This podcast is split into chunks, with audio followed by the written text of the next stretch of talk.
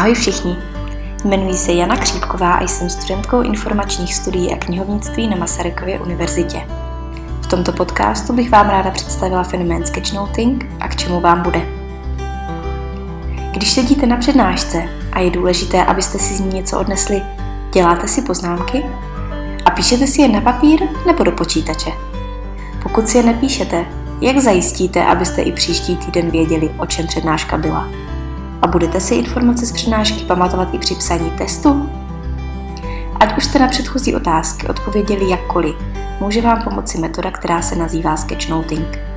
Při sketchnotingu si poznámky nezapisujete ve větách a odstavcích, ale používáte jakoukoliv vyjadřovací metodu, která vás napadne.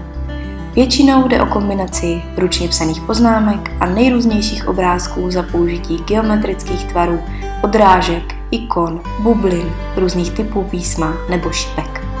Zakládá se zkrátka na tom, že si něco čmáráte. Nyní bych vám ráda představila důvody, proč vlastně sketchnoting používat. Ve své obecnosti funguje sketchnoting na principu vizualizace – Vizualizace z lidské perspektivy funguje, protože reagujeme a zpracováváme vizuální data mnohem lépe než jakýkoliv jiný druh dat. Ve skutečnosti lidský mozek zpracovává obrázky až 60 tisíckrát rychleji než text a 90% informací přenášených do mozku je vizuálních. Vzhledem k tomu, že máme od přírody povahu vizuální, můžeme tuto dovednost využít ke zlepšení zpracování dat a efektivity z hlediska organizace. Proč je tato informace důležitá? Uveďme si to na příkladu. Představme si situaci, kdy k vám přichází váš kamarád. Dejme tomu, že se jmenuje Radek. Přichází k vám, ale vedle něj jde i někdo cizí. Je to jeho kamarádka Beáta, což vy ale zatím nevíte, protože ji neznáte. Radek s Beátou k vám přijdou a následuje představení. Beáta se představí vám a vy se představíte jí. Budete si ale její jméno pamatovat i po minutě? Jinými slovy, stalo se vám už, že byste si chvíli po představování řekli, tyjo, jak se ten člověk jmenuje?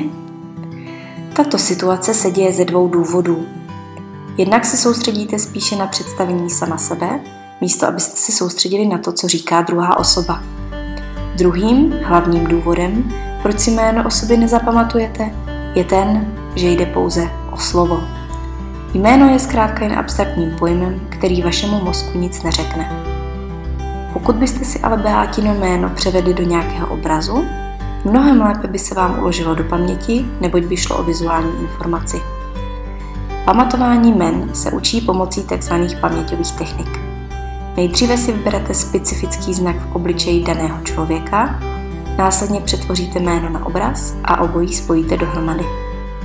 Uveďme si to na příkladu. Dejme tomu, že Beátin specifický znak v obličeji nebo na hlavě jsou její krásné kudrnaté vlasy. Nyní si přetvořme její jméno na obraz. Jméno Beáta bychom si mohli rozložit na dvě klíčová slova, například Beruška a táta. Když je spojíme, dají nám jméno Beáta. Nyní si představte, že se Beátě do jejich hustých kudnatých vlasů zamotá Beruška, červená Beruška, která nepřestává křičet Táta, táta. Tento obraz už by vám neměl z paměti zmizet. Celý tento příklad měl ilustrovat fakt, že vizuální informace se zkrátka do našeho mozku ukládají mnohem lépe než text, což umožňuje dlouhodobější zapamatování. Sketchnoting pracuje úplně stejně. Informace, které si zakreslíte pomocí obrazů, se vám mnohem lépe uloží do mozku díky čemuž si je budete moci vybavit i při delším časovém intervalu. A jakže tedy ten sketchnoting vypadá? I přesto, že máte možná pocit, že nejste dostatečně kreativně založení a proto vás sketchnoting nemůže bavit a nemůže pro vás fungovat, nepřestávejte prosím poslouchat. Jakmile se totiž do této metody trošku více ponoříte, zjistíte, že se ve vizuálních poznámkách orientujete daleko lépe než v nauštěném textu. Princip této metody totiž nespočívá v tom zapsat si všechny informace, které slyšíte, ale zapsat si ty, které jsou nejdůležitější. A protože se z přednášky snažíte vytáhnout ty nejzásadnější informace, abyste si je mohli zapsat či zakreslit, zlepšujete svou koncentraci i smysl pro důležitost každé jednotlivé informace. Pokud byste se chtěli podívat na příklady sketchnotingu, máte mnoho možností, kde a jak se inspirovat. V prvé řadě existuje tzv. komunita sketchnotáků, kteří se schází na Flickru a sdílejí s ostatními své výtvory. Dále existuje spousta článků a knížek, které vám pomůžou přiblížit, co sketchnoting představuje. V neposlední řadě je také možné podívat se na některé ze spousty videí, která se nachází na YouTube. A jak tedy začít? Na začátku určitě není třeba pouštět se do uměleckých děl. Stačí, když si budete zapisovat věci, které slyšíte, tak aby vás to bavilo. Nebojte se používat například barvy. Ty vám pomohou zápisky udělat zajímavějšími a přátelštějšími. Zároveň díky nim od sebe můžete odlišit různé druhy informací. Zkuste také použít různé druhy nadpisů či fonty písma, jako jsou kapitálky, psací písmo. Pokud je nějaká informace důležitější než jiná, dejte ji třeba do rámečku. Pokud spolu naopak některé věci souvisí, vložte je do komiksových bublin a spojte je šipkami. Mimo to, že si zapíšete důležitý pojem nebo to, co znamená, zakreslete si i to, co vás k němu napadá. Kromě toho zkuste do sketchnotu zapojit i své emoce. Klidně si na papír napište ironickou poznámku, která vás v průběhu přednášky napadla. Proč ne?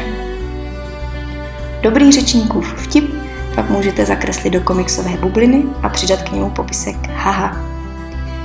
Jako ve všem je ale potřeba procvičovat, opakovat, zkoušet. Postupem času ale zjistíte, že jste v kreslení lepší a rychlejší a zároveň si pamatujete informace z přednášek mnohem víc, než kdybyste si je psali v odstavcích do Wordu a četli si je až těsně před zkouškou. Děkuji vám za poslech a přeji vám hodně štěstí se zkušenostmi se sketchnotingem.